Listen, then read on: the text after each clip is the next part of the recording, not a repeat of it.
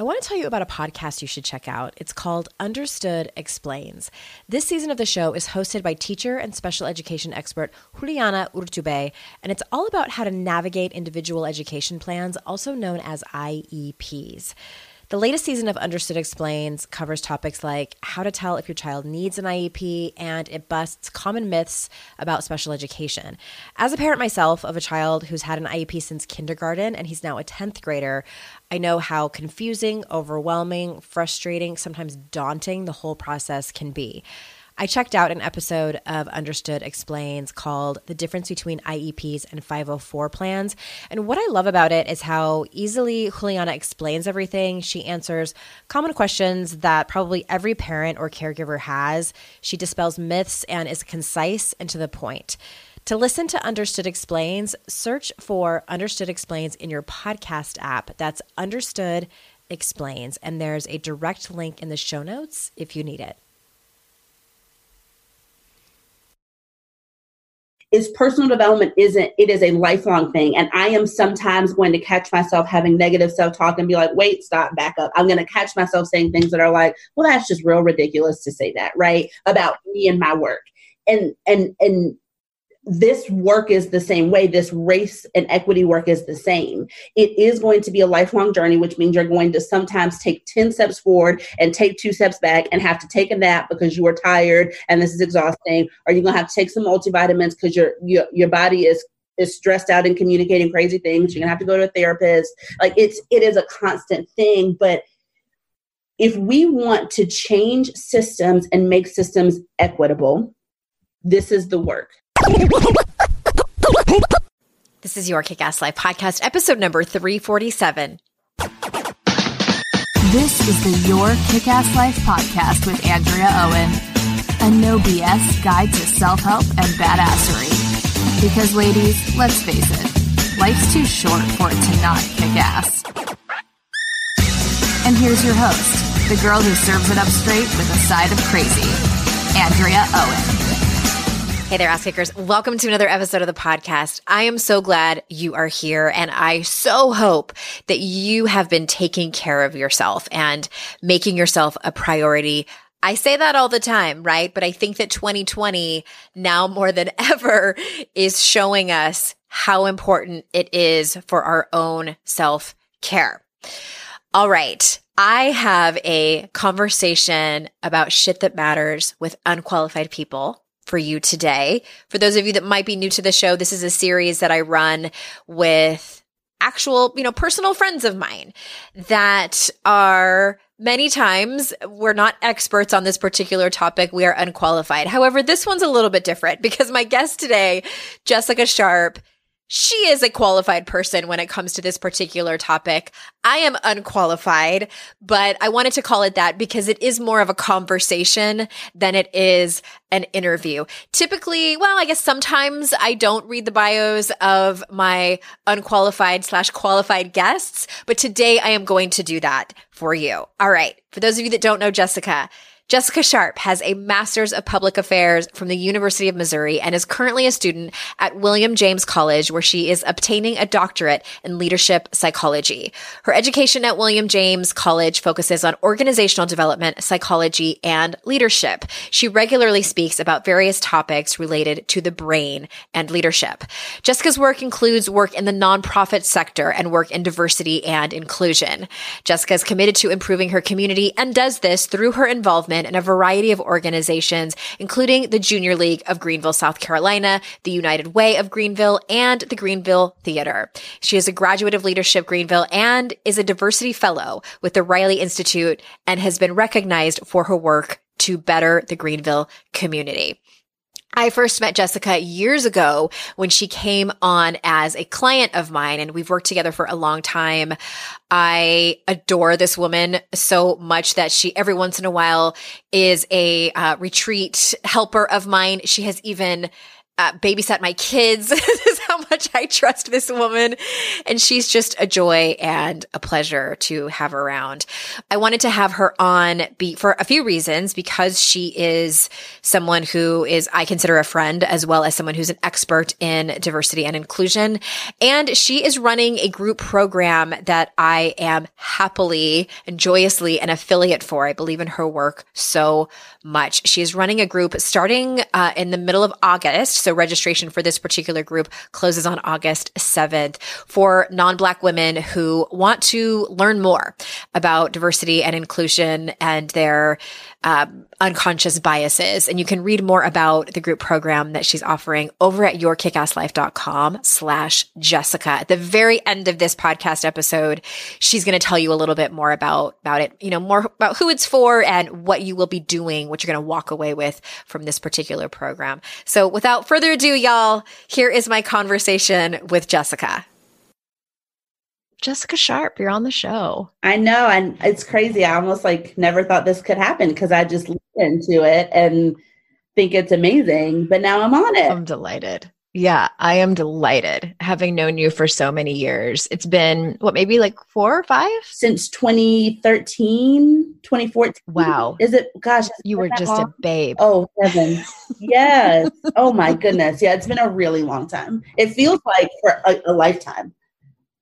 Yeah, I'm sure it does. I'm sure it does because you've been through so much work, right. you know, doing your own personal development journey and everything. And and I wanted to have you on, you know, as I mentioned in the in the intro, and a conversation about shit that matters with one qualified person and one unqualified person. Me being the unqualified to talk about this and have this conversation. And um, I'm I think the first question I have for you is, how are you doing in this moment? You know, we're recording this mid June, 2020 and things have uh, I don't know. I don't know how much things have changed, but the noise on the internet and in mm-hmm. the news and social media has changed a lot. I know that you're having a lot of people reach out to you just because of what you do as a profession. So, mm-hmm. how are you?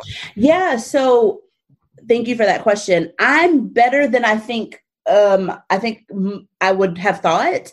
Um, the murder of George Floyd was obviously like a big thing for a lot of people because they saw something that they just almost didn't think could happen, right? But for me, I mean, I have. I mean, non-black people thought that could right. Non-black people specifically, but for me, and quite frankly, for a lot of other black people, but specifically thinking about me, like I spend a lot of my brain power and time thinking about inequities and injustices in systems and and thinking about you know how black people are having different experiences in systems um, and so for me it was i mean it was sad because another black person was murdered at the hands of you know in this instance someone who you know uh, is in a profession to protect and to serve but there mm-hmm. wasn't a heaviness that I think that some of my white friends are feeling. I have not watched the video. I won't watch it. Um, the last one I watched um, was Philando Castile being murdered. It yeah. the those videos like induce trauma in me, and I'm just not interested in that. And I just I don't want to watch them. But yeah, I mean, if anything, I am I am cautiously optimistic because I feel like there is this momentum and energy that I hope continues. But I think people are finally realizing how in, like race is embedded in every system and in so many interactions and are finally saying oh my goodness we have to do something about this so i'm if nothing else cautiously optimistic yeah. I've heard, you know, as I've been watching people post on social media, you know, Black people specifically, it seems like there's a mix of some people are like you, uh, cautiously optimistic. And then there's some people who are like, uh, it seems like they're angry that it took this long. Yep. Yep. And that's understandable. Yeah, so I have some friends because I have both seen that on social media, but I also have some friends I've had conversations with who are having that experience that they are frustrated, angry, all of those kinds of range of emotions. Cynical. Right, because mm-hmm. they're like, well, wait a minute, this has been happening for years and years and years, you know, hundreds of years it really took you this long to see it. And, you know, there's on Amazon and Netflix, there's, you know, the Black Lives Matter collection, if you will. And I had a mm-hmm. friend who was like, you need to watch a movie to understand our lived experience. And so there is this like level of, of just frustration with like, really? It took you this long and, and this is how you have to learn about our experiences? Yes, it's it, you know every time I get sort of confused by or not confused, but I think it kind of takes me by surprise that black people are reacting a certain way. I immediately try to to put myself in the shoes of being a woman who's who's, you know, sexism has been a part of my life for at least all of my adult life. Mm-hmm. And I try to put myself in the shoes of because I've been in the position of being angry at men mm-hmm. for not getting it. Mm-hmm. Like, what yeah. do you mean yeah. you don't understand that sexism exists? Right. Like, what do you mean you're just now, like when Me Too happened, and I'm seeing, uh, you know, not very many, but some men post, like, I never knew that. And I'm like, what the actual fuck? Right. How didn't know? you know? How didn't you know? How uh, it because you didn't have to because exactly. you didn't have to right. so i flip that to okay, this is this must be similarly to how black people feel. Mm-hmm. Like how could you not have known? Right. How could you not have paid any attention? And I was in a meeting yesterday with someone who said, you know, she had a lot of guilt um, mm-hmm. and and potentially shame, which is something I want to talk more about with you. But you know, that she said, you know, I know that all of my black friends have been experiencing these things for years and years. And I didn't know, I didn't believe them. I didn't realize when they told me their experiences how deep they were. And so she has a lot of guilt associated with essentially the fact that she wasn't paying attention for such a long time. Yeah, and I, I think that's normal and it's it's interesting to you know, because I started I kind of started my own awakening around 2016 and and I think what I know now about that, like white mm-hmm. people feeling guilt and shame, of course you're going to feel what you feel. Mm-hmm. Don't don't um, assume that black people give a shit about that. Right, like, right, right, right. So do that in private or with your white friends. Right. Do not do that in public. Do not like no. and there's a lot of I think that that some white people want to listen and hear black voices, hear black stories, and I appreciate that. But what I my recommendation is either talk to someone like, you know, who is an actual race educator, someone like right. me who is a diversity, inclusion, equity specialist, which are two different things, or mm-hmm. I mean, even though my one friend hates it, like there are, you know, there are books by Black authors, there are stories, there are documentaries, there are movies, but like, please don't call up a Black friend and ask them to do the emotional labor of trying to educate you. Like, there are at this point, I mean, so, so, so many resources for people to really understand both from a historical, the data perspective, but also just the stories and lived experience of Black people that, you know, you may have a Black friend who wants to have that conversation with you and he's like, hey, I want to tell you about this, but like, please don't call them and ask them because like there's a lot of emotional labor for anyone that has to bring up any sort of potential like negative experience or grief. And when it is tied to this fundamental piece of who you are, it can mm-hmm. be really stressful and sad and angry and can literally ind- induce some sort of trauma response. So please yeah. don't call your black friends and say, "Tell me all of the things." Don't do that. But I think you know. So I, if if anyone is an expert on anything on this call, you know, I'm the like diversity, equity, inclusion specialist, and I work with organizations and people. But you are the personal development guru, all of those things. So I think I have questions for you about some of those like some of the personal development work I think that is mm-hmm. associated with this, but I, yeah, fire away. so you and I have had a lot of conversations about, you know, how we got to this moment having this conversation, right? Like we've had a lot of conversations that got us to this point. But I want, I'd love for your listeners and, and the larger kick ass life community to understand mm-hmm. how we got how did we get to this moment where you and I are having this conversation on your podcast and, and yeah, tell you mean you us about your journey. Yeah so and some people might be newer to the show so they they might not have listened to or, or remember when i started talking about this in 2017 and well but even backing up from there so i grew up just quick backstory i grew up in a mostly white community. Um, you know for people that don't know me really well i'm a white cisgender straight able-bodied privileged white woman.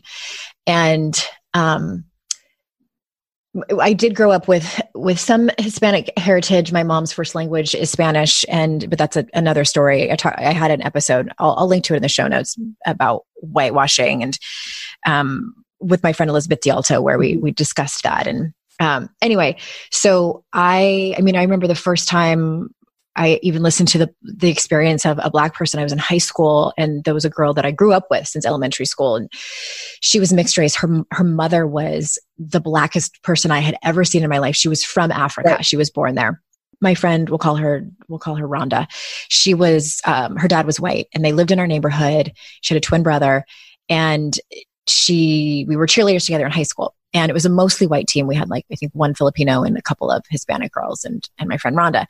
And I think we were seniors, so we had been friends for a long time at that point, and we were sitting around. It was more than just her and I, and she. We were having this conversation where she was mentioning so that the black kids at my school, like we didn't really there wasn't a whole lot of friend mixing mm-hmm. it was like the black kids all sat together right right right which is what happened right, right right and she said she said to us, she says, I'd never really felt like I fit in with the black kids and I've never really felt like I fit in with all of you. And I was floored mm-hmm. mm-hmm. that she wouldn't have felt like she fit in with us. And then also she had mentioned that the the black kids at school had given her shit for hanging out with us and told her she talked white mm-hmm. and, and all of these things. And I was mad at them for her.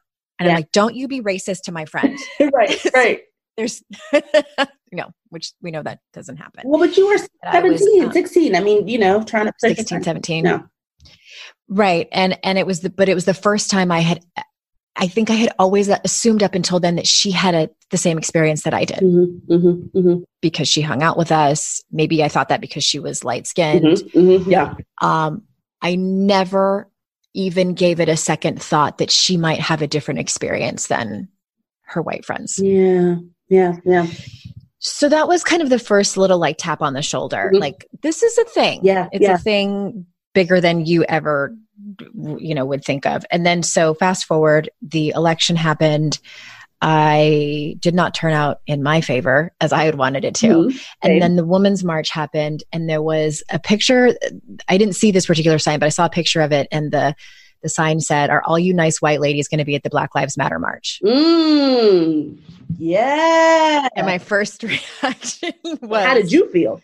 I was like, no, you know, like I, I, right, right, right, right. You had a you had a threat response there. Yeah. But I was like, why would I need to? You know, I'm here. But, you're here. Why do we need to be somewhere else? Like I'm fighting for the cause. Like, what do you what do you mean? But I think that it was that moment and having done the work that I have done, mm-hmm. I understand that when I have a defensive reaction like that, something's happening.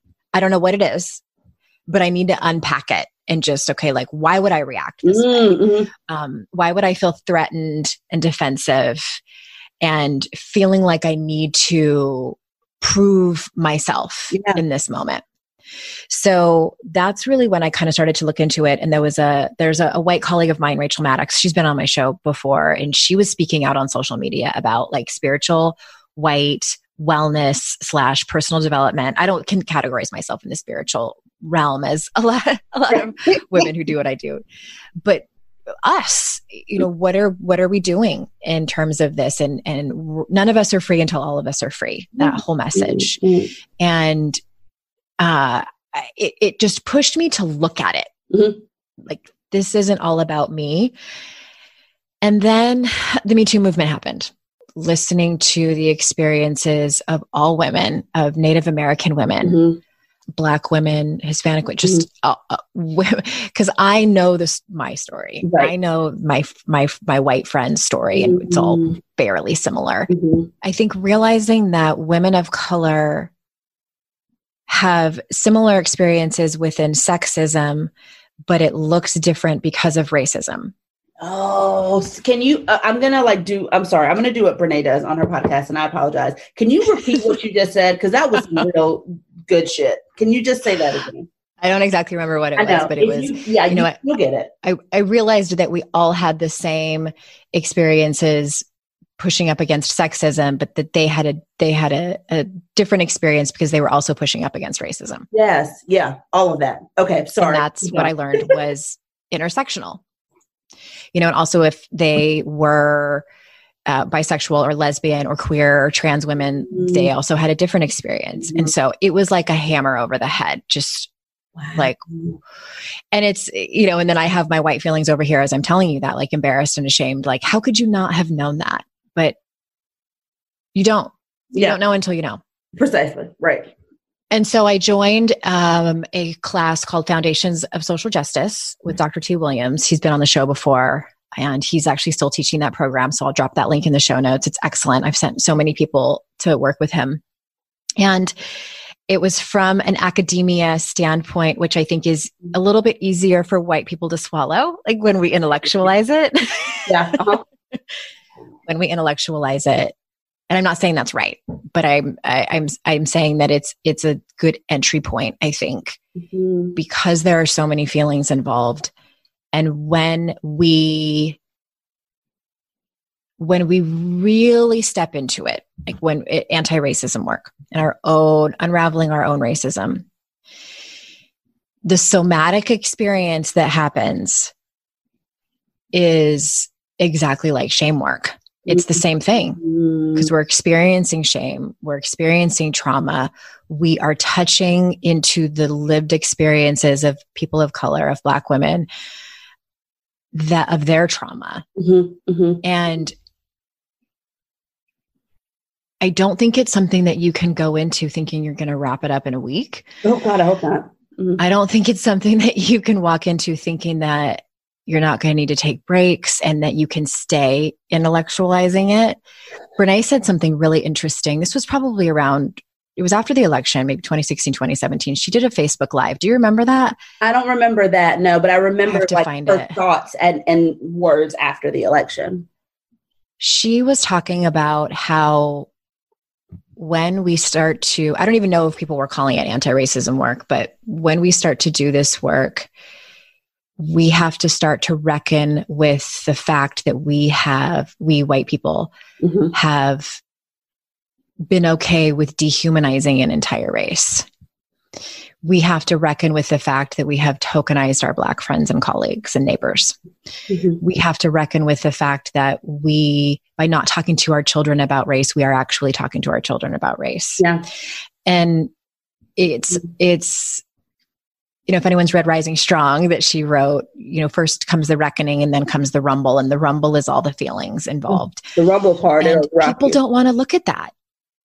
People don't want to look at it like this white shame and you know and so then they pull out bullshit like well slavery happened so long ago. My my ancestors weren't slave owners. Why does it matter? Why don't they just move on? And and pushing it out into like a black people's problem. Mm-hmm, mm-hmm. when we have to reckon with the fact that this land was stolen to begin with american people built on the backs of people who were stolen from their land and that's when we start talking about you know the dehumanization of an entirely gigantic group of people mm-hmm. who are still oppressed even now mm-hmm. it just looks different mm-hmm. mm-hmm. and so it's big it's, it's so much huge. bigger than i ever imagined and i think it's it's it's huge both in terms of just like the systems, right? And right. then therefore it is huge internally. And I was talking to my dad actually just yesterday. He called me and said, you know,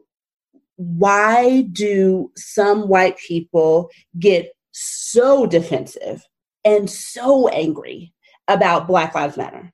And so much so that, you know, depending on, you know, when you're listening to this, but recently from right now, you know, a, a white woman, you know, all but accosted a man who wanted to write Black Lives Matter on his own property. And, you know, and I basically was saying that there are buckets of people, like there are people who are actual racist, right?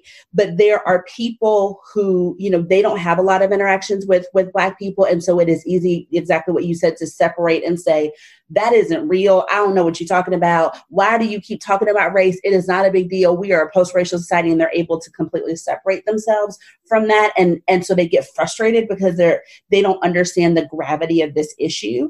And then there are people, and, and I know some of these people specifically in this third bucket who are now realizing exactly what you just said. They are realizing that unintentionally they were a part they they benefited from a system that dehumanized people that specifically held people back. They were you know a part of systems that were either literally created to be racist or mm-hmm. are inherently racist because of policies and practices and procedures. And so there is i think that that is that's really where so much where the shame comes from because it's like how did I not know? But I have benefited from this system that has put other people down and people that I may know and love. And and Bryan Stevenson who I am obsessed with. He is, for those of you who don't know him, you should look him up. He wrote Just Mercy, and there's a movie now oh, about that's his. Okay. That's him. He is the mm-hmm. founder and executive director of the Equal Justice Initiative, which is a nonprofit in Alabama that works at this point across the country around issues um, specifically within the criminal justice system. They're working to make changes in that system. But because the criminal justice system it, like literally is inherently racist. Like the mm-hmm. the new Jim Crow is a book that talks about that. The 13th documentary on Netflix talks about that. He also has to reckon with race in his work, but he talks about this idea of proximity, and and Brene talks about it a little bit too in Braving the Wilderness, which I swear she didn't write that as a diversity book, but that's the way it feels to me. But he talks about proximity and that it's hate to hard. It's hate to it's hard to hate people up close. Right and when you are you know you got these relationships because one of the things i told my dad is that you know i think that there is unfortunately a lot of baggage around black lives matter as a movement and it's completely unearned. It is completely and utterly unearned. You know it is what it, do you mean by that? It, so what i mean by that is that i think that there are white people who um, as a part of their shame response have have made up a story about the Black Lives Matter movement. And they've okay. made up a story and said they're just here to protest. They're just here to, you know, to do bad things. They don't actually care about black people. That's not what the movement is about. But I think as a shame response, there's this there is this story that has been made up about the Black Lives Matter movement. Yeah.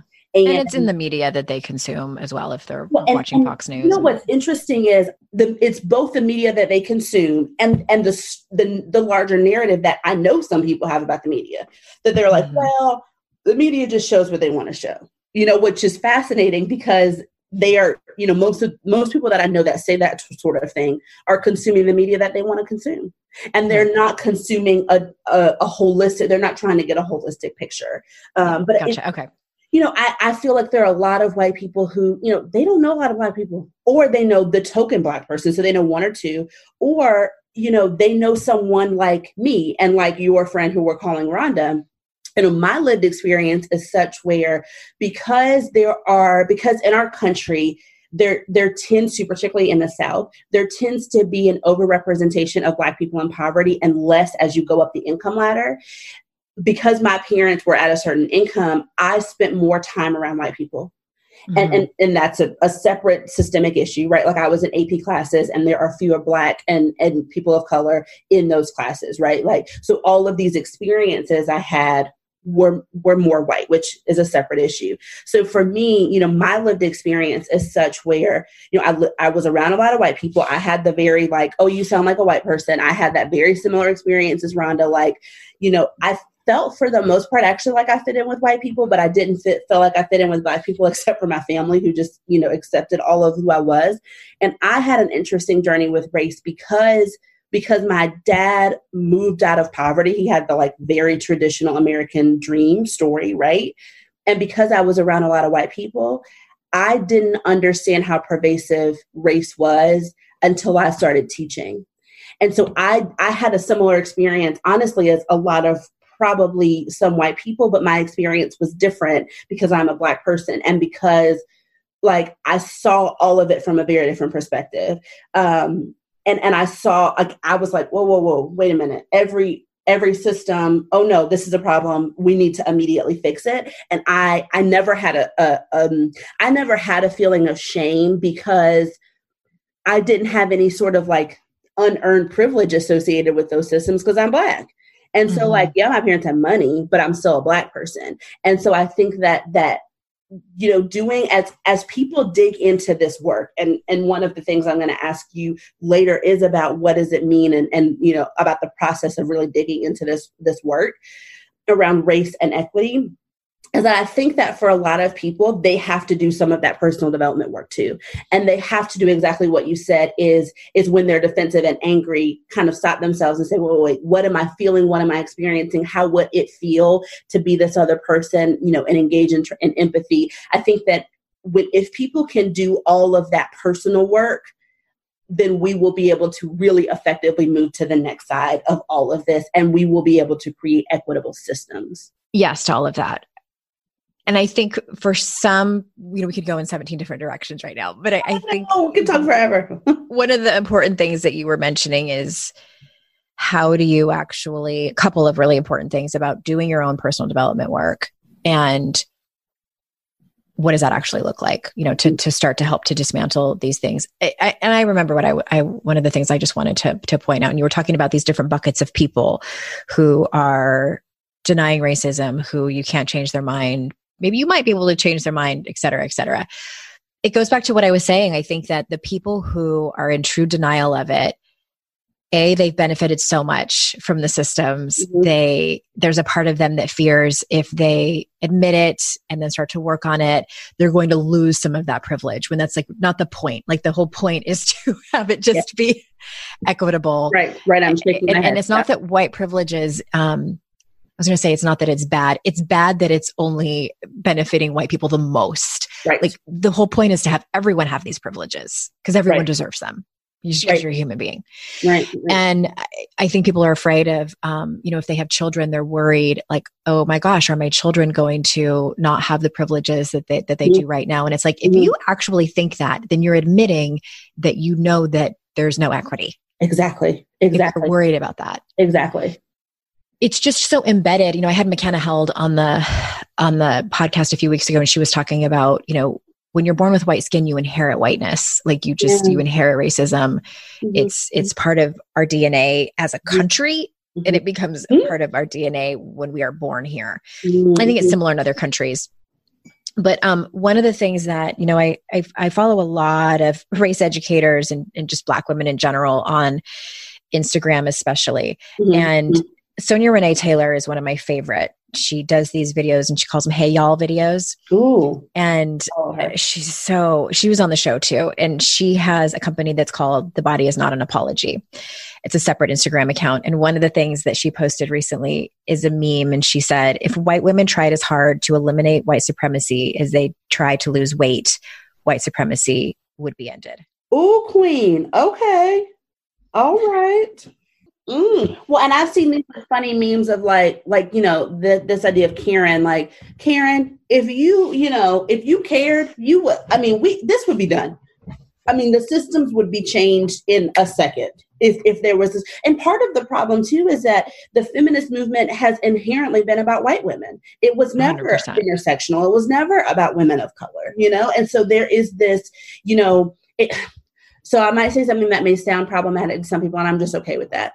Um, so in that same conversation with my dad, we talked about we talked about white women, and and I said that like white women actually really really really should get this right because white women have you know for years dealt with sexism in one way or another right? Sometimes mm-hmm. it's in the context of employment sometimes you know it's just in their personal lives but they have dealt with with sexism. Now i, I want to be clear it's not the same right? There is not a there is not a a oftentimes you know it's just it's it's different right? And i think that it's different because because white men still have so much power and white men every white man knows a woman you know? And so i think that that they were okay with like white men were not um as as vocally destructive i think during the feminist movement. Now they didn't want it to happen. Like let's be very very clear. Like they mm-hmm. didn't want it to happen. They were probably very vocally problematic but you know they weren't to my knowledge and a, and a historian can tell me i'm wrong but they weren't to my knowledge killing women in the streets. You know? I think and and again i'm not an expert on this either but from what i understand it was more of a silent soul killing. Exactly. Slow it was steady. just this this internal cloaked in christianity. Really problematic you know and and really again shame inducing for the woman right? Mm-hmm. but i think that there's there is a difference because what we're seeing now is that and black like there's this and, and this is you know again right now it's the middle of june. There have been something like four black men who have allegedly died by suicide that have been found hanged outside in trees on trees. I don't know a black man that's going commit suicide in that way. I just or who's going to die in public. I, that, not in public. In, I, that's not. That's that was my first reaction when I read the first one. Right.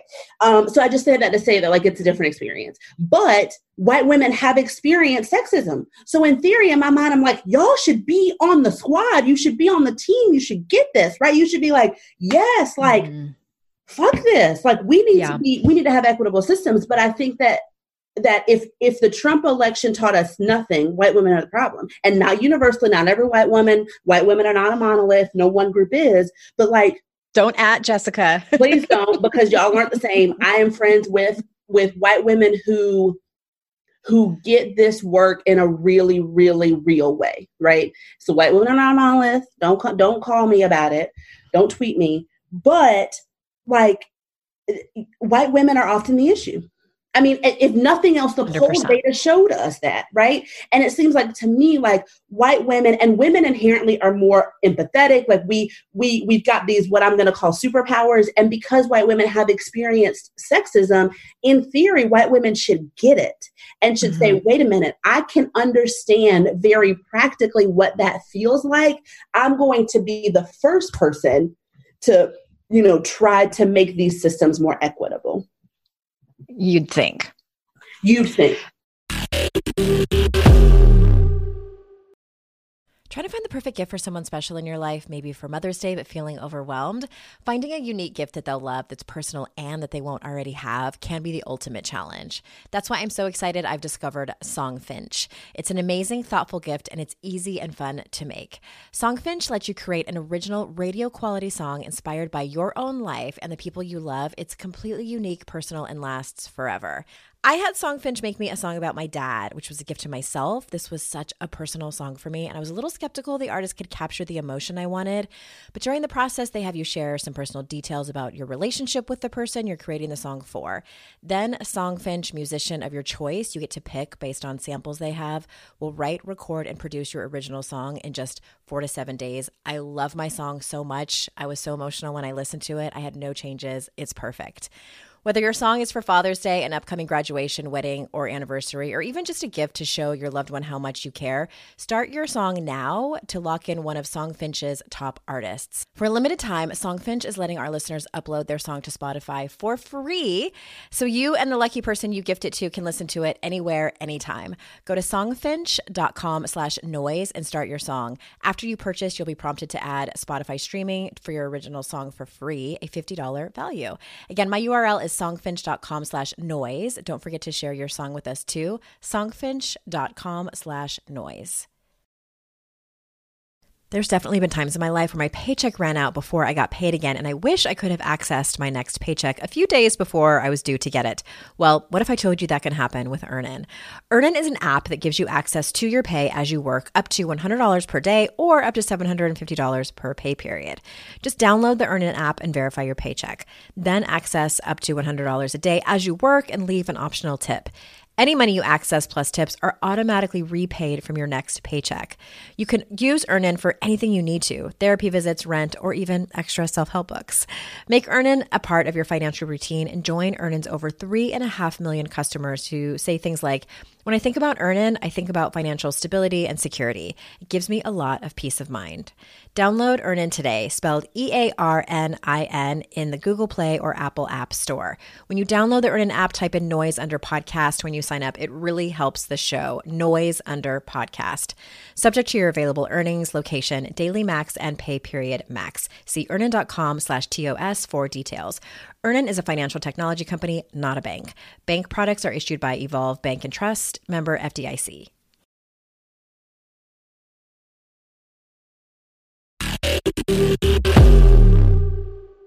I'm gonna I'm gonna read I'm gonna read this caption. Um, Monique Melton is someone else that I follow on Instagram, and she posted toxic white femininity is violent, which is another one of those memes that stops me. And I'm like, what?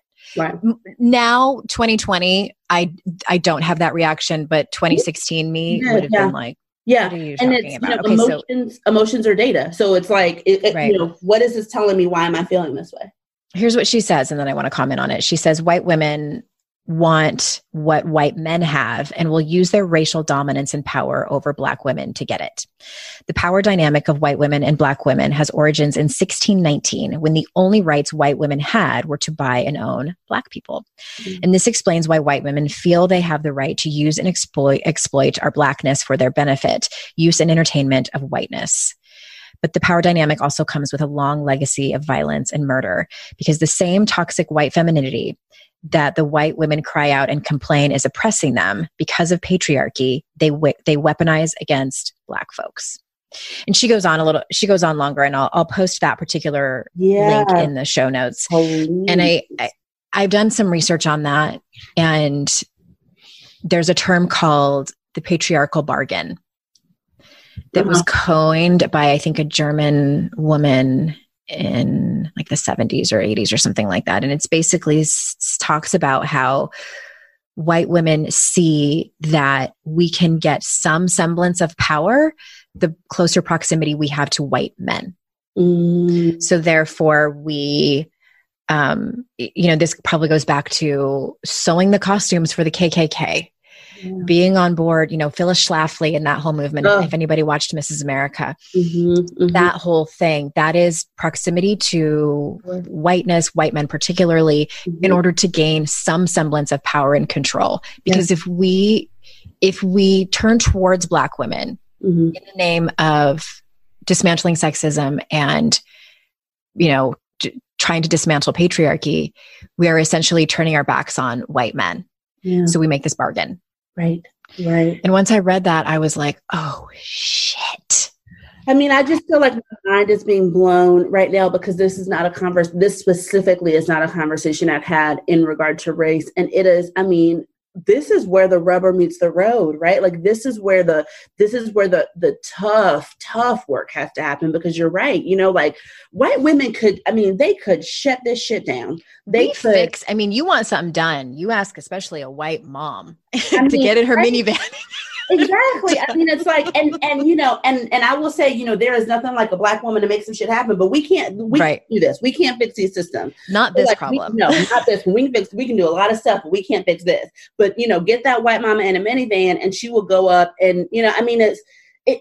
I mean, this just is. This is so powerful because you're right. It's like if I, you know, and I'm and I'm thinking about, you know, Phyllis Schlafly and that and Mrs. America and this idea that, you know, she she had black women working for her, right? And so it's this idea that mm-hmm. if I shift and focus on you, black woman, and my employee and how do I empower you, I am separating myself from power. And you're right, it's like I need some semblance of power and control. So you know what? I'm gonna go where the power and control is, as opposed to path of least resistance, and saying, "Well, wait a minute, this doesn't feel right. This doesn't feel like." And it's also, I mean, it's like if I've got enough, if I feel like, you know, I have no power, but I can put, I can get myself over and have power over this person that works for me, right? That, you know, mm-hmm. this, you know, nanny or whatever, you know, we call them.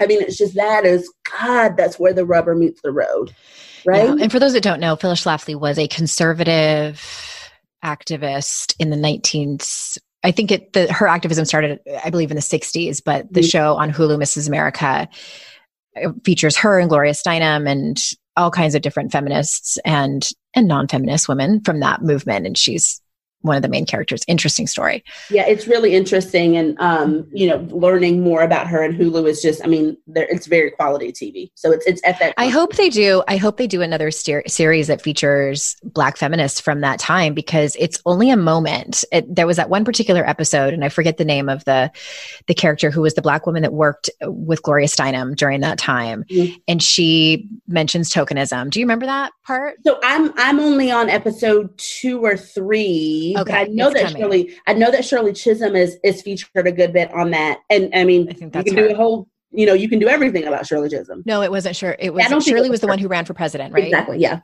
Okay. No, it's it's this is a different character, and and she's part of the group, the first I think movement that Gloria Steinem and and her colleagues had put together. But this uh, this particular black woman mentions tokenism, and and then Gloria turns to her and she says, "You don't think that's happening here, do you?" And there's a moment where the black woman, you can tell she wants to say yes. Yeah. Sure. But she's the only black woman there. Yeah. And Gloria Steinem's the nice white lady. Mhm. And it's it's interesting because, you know, and I've learned a lot really more recently about how many black people feel the need to take care of white people's feelings. And you can see that happening there. I can tell you a whole example. if for those of you that can't see, like Jessica just rolled her eyes. I mean, a whole Back. example of literally two weeks ago where I was like, "Fuck, now I just made this woman upset and I got to deal with that shit. Like, I mean, literally, and, and even me who knows all of this stuff, and I was like, damn it, now she's upset. Okay, fine. So Was at work? Yeah, yeah, it was at work. Yeah. Oh God. Yeah, and I was like, oh crap. Now, I, and she wasn't upset to my knowledge, but it was this Okay. feeling of like, oh crap, like now I have to manage this woman's feelings. And even when we think about the feminist movement, like Shirley Chisholm was the first black black woman to run for president, right? Mm-hmm. And and she was standing up there right next to to you know to Gloria Steinem, but like Gloria is a is a is a household name. Everybody knows Gloria. Everybody knows Shirley. Mm-mm. You know, like black people know Shirley Chisholm. But like everybody doesn't know Shirley Chisholm, but like I mean, she was she was a politician. She I mean, she was she was fighting for us from a legislative perspective, right? Like and, and everybody has a role. So, you know, the activism role is oftentimes equally, if not more important than the legislative role, depending on the time and the context. But like, I mean, like she ran for president. I mean, she had power, even though she was, you know, a black woman in, in a world made for white people, like but not everybody knows her name. And it, and it's it feeds more into this idea that feminist feminism was for white women and that this mm-hmm. world is created for white, white people. And i haven't read austin channing's brown austin channing brown's book but i mean the title is you know how, and i'm going to mess it up but how to be black in a world that wasn't made for us like the it literally wasn't created Yes. I'm still here. Dignity, um, dignity in a in a world made for whiteness. right it wasn't Maybe created black dignity in a world. Yeah. you know and so we have to constantly navigate that and i've seen you know several like you know meme essentially on facebook now that says oh you tired of talking about racism could you imagine what it's like to actually live it right and that Yeah. you know there are these you know people like with these lived experiences of of having to be nervous about walking around in their own neighborhood because they are a black person or feeling Mhm. like oh you know i've got to I, I am going to wear glasses as a black man because it makes me less intimidating. That like conscious daily decision of how do I show up in this world that will, you know, where people do not feel scared of me, even though they have literally no reason to. Right. I mean, Mhm. it's it's crazy. It's crazy. Yeah. Speaking of of talking about it, you know, people worried about talking it and saying the wrong thing. I've I've learned also a lot from Lisa Renee Hall, and I participate in her Patreon, which she does, which I highly recommend. And she does it for. She's coming on the show very soon. It's it, um, her specialty is highly sensitive people. Which I mean, if you're a white person. Even if you're not highly sensitive in other areas of your life, talking about race is probably highly sensitive Yeah. so so lisa talks about the dichotomy maybe it's not so much dichotomy but but being able to hold both things in your hands you know i talk over here a lot about you know you can ha- you can have a lot of feelings going on at the same time and and, and you're going to be just fine it's part of the human experience but Mhm. lisa talks specifically about how uh what we're seeing right now, I'll give you an example. What we're seeing right now, especially the first couple weeks of June, is a lot of performance activism. Mhm, mhm, mhm, mhm. Let me post this Posting on memes. Instagram, but I ain't gonna do nothing about it. Yeah. That's it. That's all I'm going to do. I'm going to, or I'm going to donate Black Lives Matter to Black Lives Matter, and I'm going to post about it on social media. I might even show you my receipt, but that's all I'm going to do. It's like, well, that's not that's not good enough. Like, a, that's not good enough. That's and it's also performative. Exactly. So I've seen it. You know, I learned about that probably back 2016, 2017. Mm-hmm. Realized I had done it myself, and and and to back up a little bit. White people try to do that. There's a word for it. It's called exceptional exceptionalism, which is since we have always known and assumed that we are the dominant race, we always want to be like the good white person, and we always want to be also better than the other white people. Mm, So this is where we go in and like tell people that they're doing race wrong as white people. right, You know, right, like right, right. Like let me educate you about this which might be like what i'm doing right here on this show like Well, I don't know. If you are whatever, they'll be fine. I mean, I don't know. There might be a little bit of it Right. you know and, and it's and it's an if it is it's an effort for me to feel good about myself Mhm.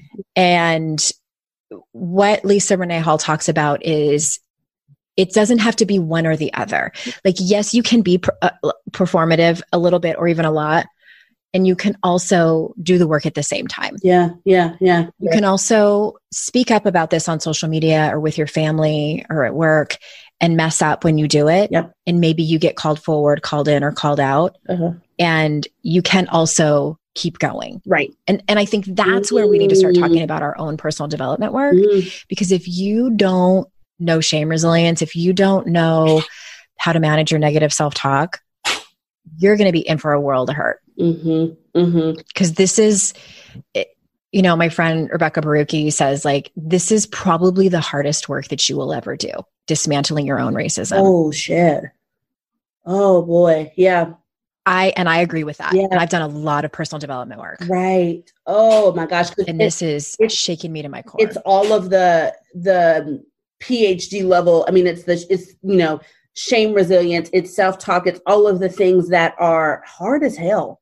You know, if nothing else, even to just Mhm. sometimes acknowledge that it is happening and then to to therefore work through it. But I think that this idea of of I can I can really, really care about this and be comfortable knowing that sometimes I'm going to get it wrong. I think that is really important because I feel like a lot of people are are like, oh, I might say the wrong thing. Yeah, you might. I might. you're going to say the wrong Right, thing exactly. I mean, I might say the wrong thing, you know, in and Austin Channing Brown has talked about this, like, you know, I may say the wrong thing in the context of a different sort of social justice issue that I I am not like like the disability rights advocacy space, like I am not well versed in it at all. I care about I care about it, but I'm not well versed in it. So you better believe I am likely going to say something wrong, do something wrong, and and it is and it is out of good intentions, which is a whole separate thing because intentions do not match outcome. But I can be okay saying, I really, really care about this. And if I mess it up, call me in and I will do better next time. Right. Because I mm-hmm. know I haven't good intentions, but I know that's not enough because my intentions don't match my outcome. And I can have great intentions, but still say something that's going to, to create shame for someone else. Right. So I can say, shit, I'm sorry. I'm, go- I'm not going to do that again. And I'm going to fix it and fix it moving forward so that my intentions can actually match my outcome.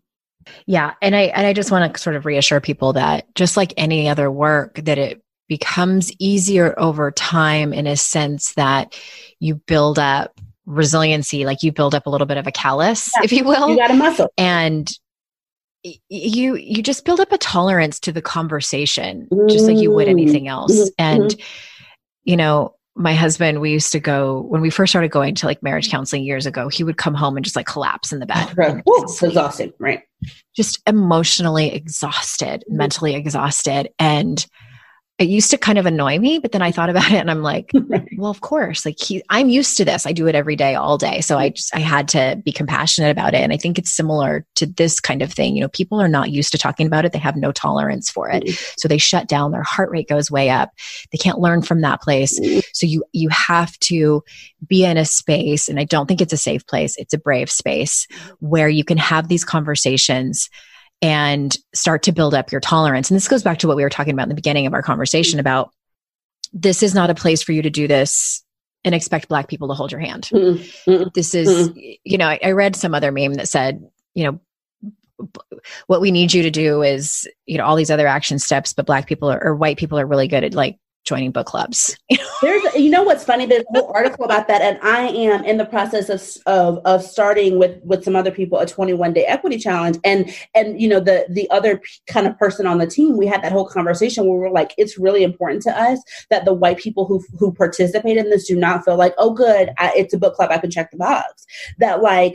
I feel like education in this work is really important, but it is it is education to help provide a foundation for action and to your point to help build up that resistance and build up the muscle of, of Mhm. how to do this work moving forward. But it is not a you know this you know I, if you read austin channing brown's book or if you read white fragility or if you read how to be an anti-racist it is not a okay yay i'm done. I checked the box. Okay i'm i am i am an anti-racist and i can do all you know i'm done it, no i mean it is it is work that you will be doing quite frankly forever but to your point it gets it gets easier and it shifts and and the conversations are different and and and it becomes this thing that is not nearly as hard and stressful and and just you know ch- just challenging but it's not going to stop You know, mm-hmm. and if it does, it's because our systems are all of a sudden inherently equitable. And I'd be shocked as shit if that happens in our lifetime. In our lifetime. That every yeah, system is is perfect and equitable. Yeah. I think we could make some major shifts mm-hmm. and hopefully mm-hmm. with this next generation it'll be different. Sure. But it's it's a lifelong work and and you're right and it's it's one thing to read the books and this is the same thing i say in personal development i'm always yelling at people like saying don't just read the book right like actually answer the questions at the end of the chapter if there are some right. do the exercises that the author tells you to do like you know it's i think that we we feel we get that rush of dopamine when we think that we have done like even when you press buy now on Amazon. Yeah, you're like buying those anti-racist books. Mm-hmm, mm-hmm. No, this is right, right. not what right. it is. Like if you are you're I don't even think you're really doing this work unless you feel it in your body. at least Lisa Renee Hall talks about that too. Mm-hmm. Like she was asking people like how are you feeling physically and people were saying, you know, I'm I have GI problems, I have diarrhea. And it was like the same thing for me. I was feeling it in my solar plexus and the anxiety and like the pit of my stomach and just um, I think it was on Brene Brown's podcast when she had Austin Channing Brown on there, and and Brene, I think it, I can't remember if it was Austin or Brene was talking about that their therapist said that that's the feeling of despair, that feeling in your stomach, and I and I I just want to say that white people feel that too. And Dr. T says this thing, which is controversial in, in black spaces, that white people have been traumatized too. And mm.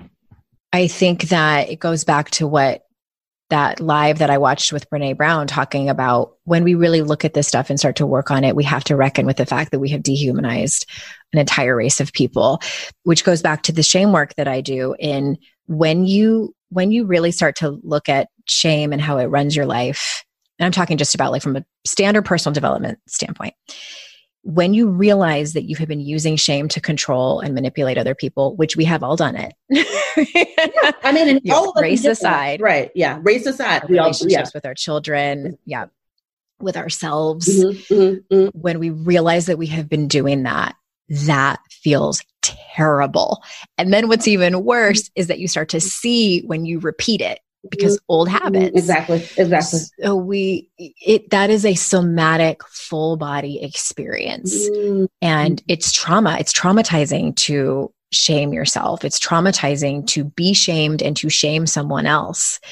And I think that's why a lot of people don't want to change because they have to realize that they have been doing that to other people. Right, right, and when right. you're talking about race and racism, you know, I, I I, there are some people who are blatantly racist who do it on purpose and are conscious of it. Right. And then there's the people who have been doing it unconsciously. Mm-hmm. And that reckoning,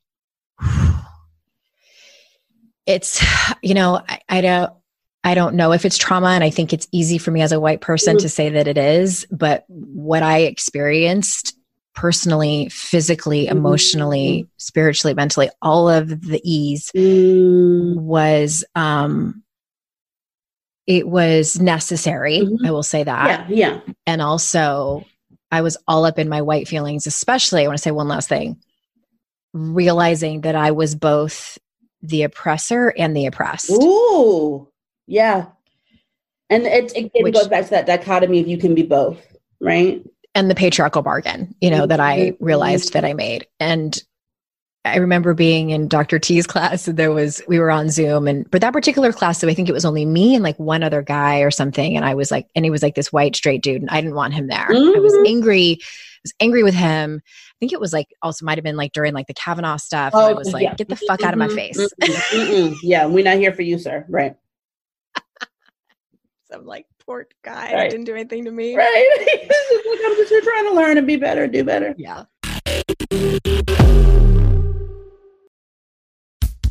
Oh, hey, everybody. It's us, Blair and Molly, your old pals from Toddler Purgatory. Two moms who are also actors, who are also creative beings, who sometimes feel stuck. And now we're back with a whole new podcast about unsticking it, launching in January. What happens when life gets in the way of our creativity instead of nourishing it? We talk to all sorts of guests about how to break through the mucky, gluey, sticky wall that can get between you and your creativity. We hear about their journeys, their successes, their challenges, and even their bougie coffee shop orders. Mm.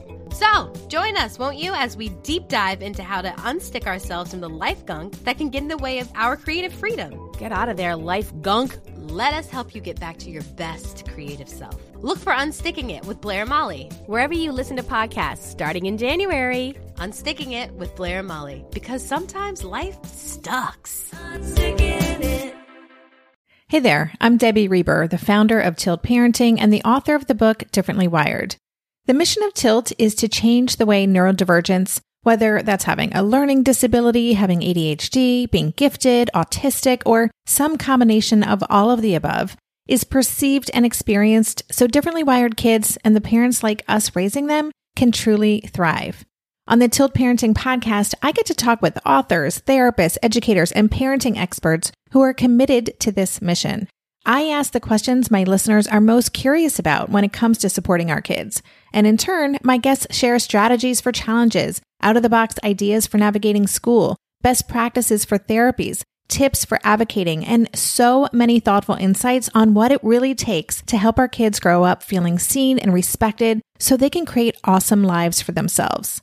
I know that raising a differently wired kid can feel overwhelming and isolating, but I promise you, you are not alone, and it can feel so much better. If you're on this parenting journey, come listen to Tilt Parenting. Together, we can shift this paradigm and show up for our exceptional kids with hope, possibility, and joy.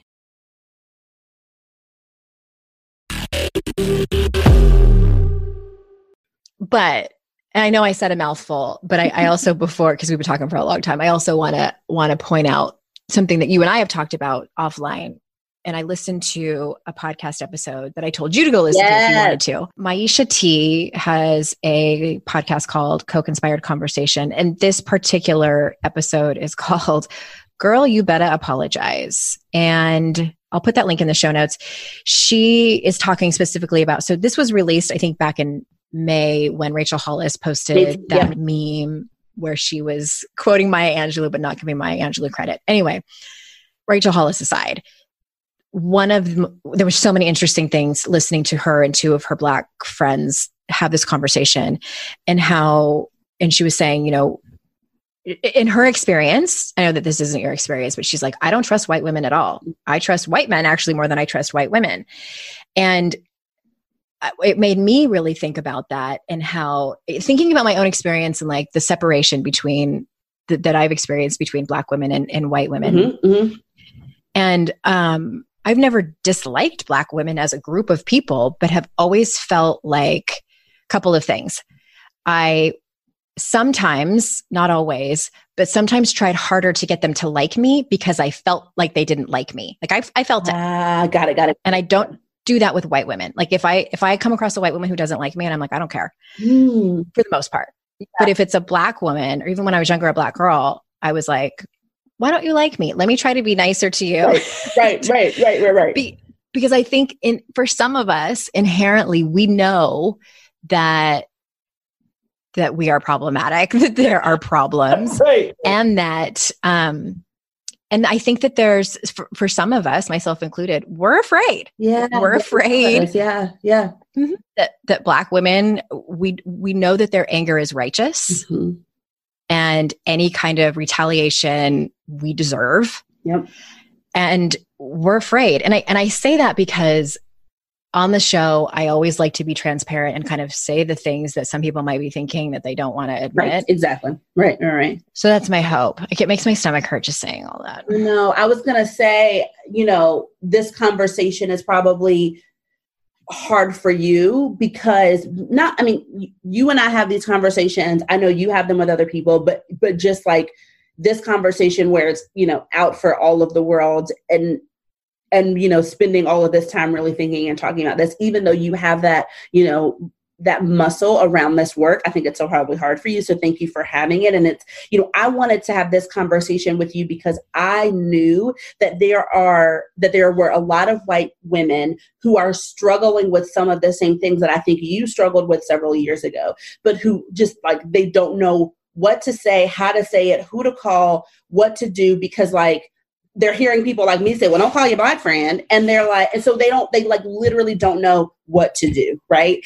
And they also might be saying, I'm just going to jump in. They also might be seeing white women get called out on social media, exactly. or even like their Facebook friends, mm-hmm. like in the mm-hmm. comments, and they're like, I'm not going to say anything then if I'm going to get humiliated like that. Exactly, all of those things, and so I felt like you know this conversation with you being so open and transparent and honest, I thought could potentially be a be an opening for white women who are where you were several years ago to be able to say okay here are some very tangible next steps. Here's how i can be comfortable being uncomfortable. Here's how i can i can be brave and courageous even though i am terrified of fucking this up of saying the wrong thing of of hurting somebody of feeling my own shame. And i think you know my hope is that people at the you know n- from this conversation, they know that there are several things that they can do as very tangible next steps. So, you know, there are, I mean, all the books to read, right? You can't even buy them on Amazon right now because they're behind. They're, you know, although you can always. I found a black owned bookstore in Chicago that has some, so I'll link to that in the show notes. That's how I got Austin Channing Brown's book. Uh-huh. You can also always do Audible. I'm um I am in school, so I never have time to actually read. So I do a lot of things on Audible. Um, you know, so there's that. There are all of the you know Amazon, Netflix. You know that you can. I'm happy to give specific recommendations, but there are plenty of of things that you can watch um, to learn. And and I've already talked about Just Mercy, but that's a great movie. Um, 13th, the, the documentary on Netflix. Like they're just a slew of resources, right?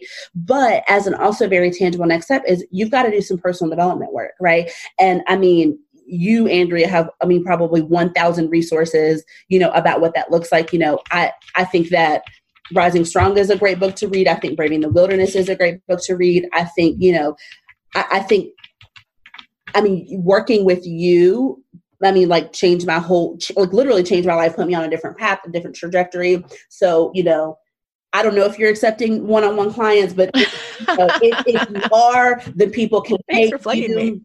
you're welcome to work with you um, because that I mean because you're right. It is the the work that is required to make this like really long term is is shame resiliency and self talk work and you do that better than anybody. And so, I mean, and I'm not like saying this to gas you up, but I am saying this because it's real in my in my experience, not even just my opinion, my actual experience.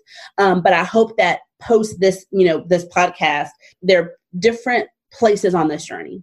You know, some people mm-hmm. are already reading the books, watching the movies, then maybe the next step for you is the personal development work, right? Some people are already doing the personal development work, but now need to add the race work, right? So there's there are all kinds of different places on this journey. But my hope is that after this conversation and listening to this, people are like, okay, what's the next step? I'm I am obsessed with Disney and Frozen 2, the sequel. You're such a millennial. I'm such a millennial, but I think I'm gonna just be obsessed with Disney for the rest of my whole life. But I am such a millennial. And um, there's this great song um, about the next right thing. Like I'm just gonna do the next right thing. So whatever the next immediate next right thing for you is do that like you don't have to take yeah. this whole thing off and bite this whole you know this whole race cake just take the next bite thank you for that advice and i want to i want to yeah i want to talk a little bit more about the next steps because mm-hmm. i think it can also feel really overwhelming i know last week and the week before i was like oh my god there's things i need to do in my business there's things i need conversations i need to have with my family members there's mm-hmm. conversations i need to have with my kids and give me all the podcasts mm-hmm. it, it, just is uh, huge so, well, and like we only talked about race, you know, and there's also police brutality and housing problem and um, healthcare and police. It's and- embedded into every system. I mean, literally. I mean, as someone who does research on this, it is in, in every system. And the other, you know, one of the things that I, that we're talking about now is police brutality, as we should be, but we're not. Some people are, but we're, we're not necessarily talking about the holistic nature of the criminal justice system. The root of and the problem. Police are one piece in this larger system of, uh, mm-hmm. you know, of of prison and incarceration and and mass incarceration and and it's why I, I, always always recommend either the new Jim Crow as a book or 13th as a documentary to watch and yeah. both are great they're good complement mm-hmm. one another because policing is a larger part of the system but I mean like race is embedded in every system the education system the healthcare system the criminal justice system. It is it is embedded into into organizational structures and cultures. Like it is pervasive. And and and you know we don't have time to go into all of the data. I mean people can you know follow me i guess or what you know go to my website or i don't call me uh, pay me to do this. But i mean there is data on every single system. I mean every single one. And and there's this concept of economic mobility which is moving up the income ladder. All of us have an economic mobility story but it is particularly in the south where you and i both are. It is hard as hell to move out of poverty but it is really really hard if you are black and it is it is even harder if you are a black male. So it's it's just in every system. And so and and and, and i had a, i was talking to a friend who um who works in the nonprofit sector and she's like I don't know what to do because it's in every system and in everything, and I need to fix everything. And I, that's when I was like, wait a minute.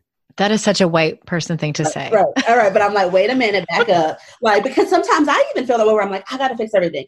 And and even when you were saying, like, here's all the things, my business, my kids, and I'm like, okay, well, you know, it's like, what if we just made a list?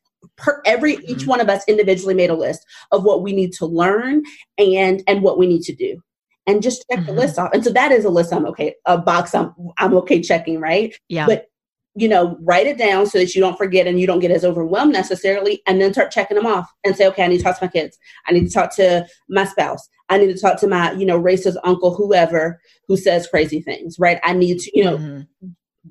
take it one step at a time because it is overwhelming. But here's my also my my hope and is that this isn't a in the moment shift for people this is a lifetime shift for people. And so it's right. okay if if one of those steps takes you three or six months to get to because you my hope is that you're going to be doing this work forever. So if it takes you mm-hmm. three to six months to talk to your crazy uncle whoever then get to it when you get to it because you're going to be doing this work forever anyway. Yeah. I'm making a spreadsheet which I, I don't do very often. I don't have that many spreadsheets. I love a spreadsheet. Because it's just like racism is in every system it's also in every area of my life. And also as a business owner you know people want to see receipts now. Mm-hmm. and i'm like okay if you want to see them then here it is you know going back and and because i think a lot of businesses are are posting on facebook that they're that they believe in black lives matter but what are you actually doing? And you know within within your company and and for your customers for your black community. So i think um yes all the things like protesting, signing petitions, donating money, holding your um, work, your employer accountable. Mm-hmm, mm-hmm, mm-hmm. Rachel Cargle is another really great one to follow, and and she um, she has something called the Great Unlearn on Instagram, and that's what her Patreon is called. I'm a member of that as well. Mm-hmm. I just looked in there last week, and she even has like a copy and paste sample letter. Yeah, I've seen that yeah. to give to your employer, mm-hmm. and I'm like, perfect. Mm-hmm. Like black race educators are making it really easy for white people to are. do the work. I mean, really, they are. Yeah, and I and her, she's literally like five dollars a month, you guys. Oh heaven! Eh, so, uh, you know, she's one of them, but I and I think definitely reading the books, but also doing the work that's involved in the book and reading them multiple times. Like you can't just read it once. I'm not one who can read a personal development book and consume it and and have major shifts in my life. Mm-hmm, mm-hmm, mm-hmm. I know I've heard a lot a lot of people saying like I bought this book on Audible and I ended up buying a print copy too because I need to highlight and take notes in the margins, etc. This is undoing a lifetime of everything that you know to be true. Mm-hmm. I was telling one of my mm-hmm. friends, I said, I felt like, I feel like I keep stepping back. Like I'm in New York City and I'm a little, little kid and I keep stepping back and looking up and up and up and up and up and up and up and up. Yeah. it's bigger and bigger and bigger and it doesn't end. Mm-hmm. That's how I feel like this is. So it's when we feel overwhelmed, many times we shut down. Mm-hmm, mm-hmm. So I think, you know, all those sort of tangible things are important with the, you know, watching of the documentaries and, and all those things. But it's also, that's why i have mentioned it so many times on here is, is getting onto the Patreon of Leesa, Leesa Renee Hall and, mm-hmm, mm-hmm. and Rachel Cargle and actually doing the work that they're taking you through. Mm-hmm. Like Black women, especially, have been the people that I have been turning to and also sitting down and shutting up. Because one more mistake that I made that I want to mention is when when I first had my awakening, I was ready to burn the whole thing down. Like I was ready to like totally change my niche and mm-hmm. start talking about nothing but this. Yeah. And yeah. then I was like, it was pointed out to me, like that is white saviorism. Yep. Yes. Yes. Yes. Which is a whole separate concept for a different time and Hundred percent. And exceptionalism. Mm-hmm. And of course, I had good intentions, but you know, like intentions are different than impact. And it, you know, and it can be both. It can be, yes, there's a part of me, uh, you know, growing up in a racist society that falls into white saviorism and exceptionalism as wanting to be the good white person. I want to look, I want to look good. I want to look like a, like a nice person. Mm-hmm. And also I can do the work at the same time. So it's both. Right, right. Again, and, back to this dichotomy of Right. It doesn't have to be one or the other. Because if it was because I think that's where white white women are getting so confused. It's like, mm-hmm. oh my God, how do I do this right?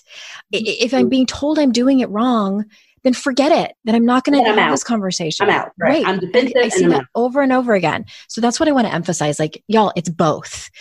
We can be doing it kind of wrong and keep going. Like mm-hmm. we can be in a little bit of white saviorism and, and exceptionalism mm-hmm. and, and ice and performance, mm-hmm. but just but just keep going and don't be gross about it. Like or just or just acknowledge it. Right. Exactly. Acknowledge it and keep going and just keep doing the work keep having these conversations with your white woman friends who get it in um, in closed spaces mm-hmm. so that you're don't have them publicly mm-hmm. you know on facebook and i think that but but again that's not that's a good start but right. And, and it's the start of again multiple things. And yeah I, I just like I echo and ditto to literally everything that you said. Do all of the tangible things but you got to do the you got to do the internal work.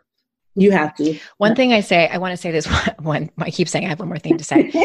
What i say that's super gross and that i have done and i have let people do it to me is like the congratulations that we white people like to do to each other Right, right. When someone posts on social media, I see this with some of my, and these are like my friends that have like huge followings on Instagram, and they'll post something about Black Lives Matter. And the amount mm-hmm. of clapping emojis that are in the comments from white people, other white people in my industry, that's white women, saying, eh, eh, saying, not even just saying like just a, a thank you, I think is like, Okay. Mm-hmm. But it's it's you're so brave to talk about this. I'm so glad you're using your platform for good. Basically like sucking the dicks. right. And it's like, like are you going to take it. me if I posted as a black woman? Are you going to like cuz you're not. You're going to assume that because I'm a black woman I am supposed to or of course she's posting this. But oh, a white woman is doing it. So, yeah, don't do that again. And just notice, I think, if you are finding the urge to do that, and exactly what you just said, Jessica, like, why would you feel the urge to do that with your white friend, but not a black friend or, or black person that you follow on? It's these are the types of things we need to take pause and start thinking about. Mm, this is and uh, everything. And I know all this because I have done, I have stepped in this shit before. Like this is the only reason I know. I'm not saying this as I better. This conversation is so meaningful because, like, because you have done all of these things and worked through them and and and because I'm still working through them, I want to say like I'm not I'm not there yet. Because it's it's a journey and you said this to me when we were working together that I think about is is personal development isn't it is a lifelong thing and I am sometimes going to catch myself having negative self-talk and be like wait stop back up I'm going to catch myself saying things that are like well that's just real ridiculous to say that right about mm-hmm. me and mm-hmm. my work and and and this work is the same way. This race and equity work is the same. It is going to be a lifelong journey, which means you're going to sometimes take 10 steps forward and take two steps back and have to take a nap because you are tired and this is exhausting. Or you're going to have to take some multivitamins because your, your, your body is is stressed out and communicating crazy things. You're gonna have to go to a therapist. Like it's it is a constant thing. But if we want to change systems and make systems equitable, this is the work right? Mm-hmm. and and i think that you know there are this population that i hope it, like hell is a small population of people who are actual literal racist. But everybody else i think that y'all can get on the bandwagon of doing this. And i'm and no one is saying it's easy. We are saying it is hard but we're saying that you will be much better once you start this journey in the sense of like you will you will show up differently for yourself and for others because the thing about the personal development aspect of this work the the shame resilience the self-talk you will be better for yourself separate from separate from race. Just as a person you will be better when you start to do this work. And it's hard as hell. I've done it. It's mm-hmm. hard. But you are stronger more courageous and better on the other yeah. side of it it goes back to values too. And I know we didn't get into that. I'll have to have you back on so we can talk about that. But I mean, I'm I'm so glad that people have stuck with us as as long as they have, and if if they have, and maybe I should have mentioned this in the beginning, but and for people who haven't heard me talk about this before, and some people might be thinking, well, what is personal development? Oh yeah, you know what I do. Yeah. What does it have to do with right with anti-racism work? And this is the realization that I had back in in you know after I saw that sign, are all you nice white ladies going to be at the Black Lives Matter march? If I'm talking about women's empowerment, which I'm talking about all the time, which I'm that's what I write books about, then I'm talking about feminism. Like that's just yep. how it is. You know, the systems of oppression that women have been under for centuries um, that require women's empowerment is is all about feminism. That's why it was created. And if we're talking about feminism, we're talking about patriarchy. And if we're talking about patriarchy, we're talking about white supremacy. Yep. So there's the connection that I couldn't ignore anymore, that I couldn't pretend that didn't exist and I couldn't just go back to business as usual. And if I am truly wanting women to be free and women to wanting to live their most kick ass life, mm-hmm. I need to also be talking about the black women and women of color in my community. Yep. And also, you know, like the the disabled women, the um, LGBTQ community. And it's uh I'm not doing my own work and following my own values if I'm not at bare minimum trying to understand the lens through which they see the world yep. and their lived experiences because I don't have that same experience. Yep. Like there are some parts of 52 Ways to Live a Kick Ass Life, and I'm like, oh, that was tone deaf. Mm-hmm. That was very mm-hmm. tone deaf. Mm-hmm. And I, I wish I could go back and write a caveat like right. sorry i didn't know right but this might be your experience but i think it's it goes back to this idea of, of a journey and and you know Maya Angelou says that like when you know better you do better and i think mm-hmm. you know for people that that go back and read it and are like damn that was tone deaf but they can say but like andrea's on a journey and she she wouldn't say that shit now you know that mm-hmm. that it's okay mm-hmm. to just be you know again this like you know, it's okay to just be real about the fact that we are on a journey. And you may have said something problematic t- 15 years ago, but it doesn't mean we cancel you forever because you are like actively, and this is you, macro, you, not specifically you, Andrea, but like, you know, you are actively doing the work and getting better and calling shit out when you see it and saying, damn, I fucked that up. But like, you know, I'm not, you know, like you're doing the work. Yeah. Yeah. And that's all we can do. That's it. I'm ready for a nap. It's only 10 bet, 20 yeah. a.m. You, d- you do need a nap even though it's 10 20. no. Thank you so much for being here and giving us your time. And you do DEI work. Yes. Can you talk to people what that is? And I know I'm putting you on the spot. I didn't tell you I was going to ask you. No, this. it's fine. It's fine. I can always talk about it. So um, I have a consulting company, Sharp Brain Consulting, and I do diversity, equity, and inclusion work, among other things, with organizations. So at the core of my work, I, I do um, brain-based consulting. So everything I do is kind of with the brain in mind, and specifically in the context of diversity, equity, and inclusion. I work with organizations and obviously the people that are in those organizations to assess their organizations and to work to move them forward to be more equitable. Mm-hmm, mm-hmm. And so sharpbrainconsulting.com, right? That's it. Yeah. I remember when I made you buy that. I know. I know. I mean, I literally wouldn't have done this business had we not worked together, period. I never, ever, ever would have thought that I, I think you would have. I think I, it might just taken you a minute it would have taken me a hell of a lot longer. And you're right. You did. Because I yelled at you and told you to do it right now. Exactly. And call me back when you do and it. I was like, oh, okay. I guess I will. That makes sense. Okay, cool. Bye. and now years later, it's uh, like a whole thing that, you know, is big and fun and, you know, sometimes hard in like the best way. And, um, so yeah, but that's that's i'm just so excited that your your phone's been blown up lately and and this work is so needed and people are are lucky to to have you. And sharpbrainconsulting.com everyone thank you so much for sticking with us in this longer than usual podcast episode a, a, very special episode. Conversations about shit that matters with one unqualified person and one qualified person. And uh, thank you everyone for being here wait, just kidding, we're not done. We have more to tell people about. Just a little bit. You are running a program called Women's Equity and Justice Group. Am I right? Yes, you're correct. That's the name of it. This is so This is so exciting. Okay, so people can sign up now Mhm, and mhm. just while you're while you're talking about it, people can go to the link. It's yourkickasslife.com slash Jessica. And that will tell everyone what this is and who this is for. But while they're on their way over there, tell tell everyone just that. Yeah. What is this group and who is it for? Yep. So this group is for white women who want to learn more about race and equity and justice and who are ready to start changing the world. No easy task, but if someone's going to do it, it's going to be women. That's just my opinion. But uh, is this no? Is this for someone who is just starting out, like a white woman who's kind of just starting out in this and, and kind of is in that place of like, I don't know what to do. Where should I start? Maybe they've read a couple books, or who who is perfect for this group? Yeah, yeah. So this first phase, phase one, is for the woman who is like, oh shit, I've just realized that there are so many injustices in the world, but I have no idea what to start, where to read, what to say, what not to say, who to ask. I, I- I know I need to do better and I know I need to help, but I have no idea where to start or what to do. And I've seen your outline of the curriculum. I also think that this is could be for people who maybe have realized this for a few years now. Maybe they've read a lot of the books, maybe they've Mhm, taken mhm. another group or like an online kind of program where they've walked themselves through this. I think it even might be for people who are seasoned in this work, don't you think?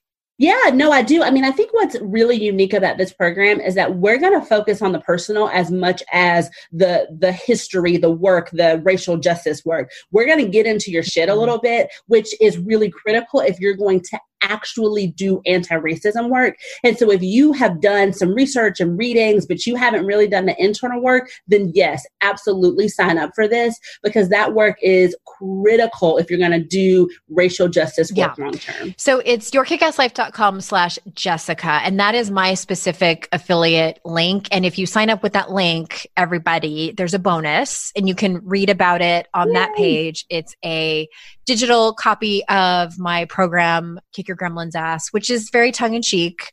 It's all about self compassion and how to manage your inner critic. And I'm so glad that you're doing this because I've been telling you, like, there is an audience for this. And I, I just know that you're the woman to do it. So people have until August 7th Yeah. to sign up. Yep, they do.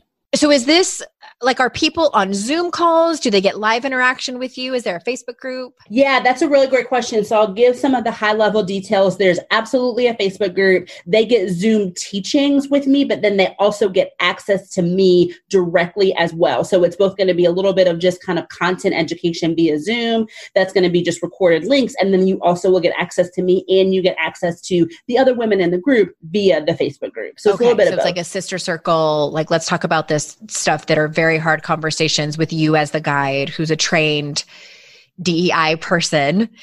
And I Exactly. have just one more thing I want to say because I, I think that if, if anybody has questions, if they are not sure if this group is for them, like if they're like, eh, would this be helpful if I don't know how to talk to my racist uncle at Thanksgiving? Like they can just email you, right? And you can let them know if this is a good fit for them. 1000%. Okay. And that information, that 1000%. information's on that page.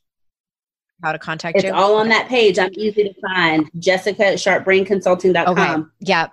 And yourkickasslife.com slash Jessica for all the info. I'm so excited uh, for the people who are going to be joining you. And this work is so important. Thank you again, everyone. And really, really now this is the end. Have a great, have a great day, everybody.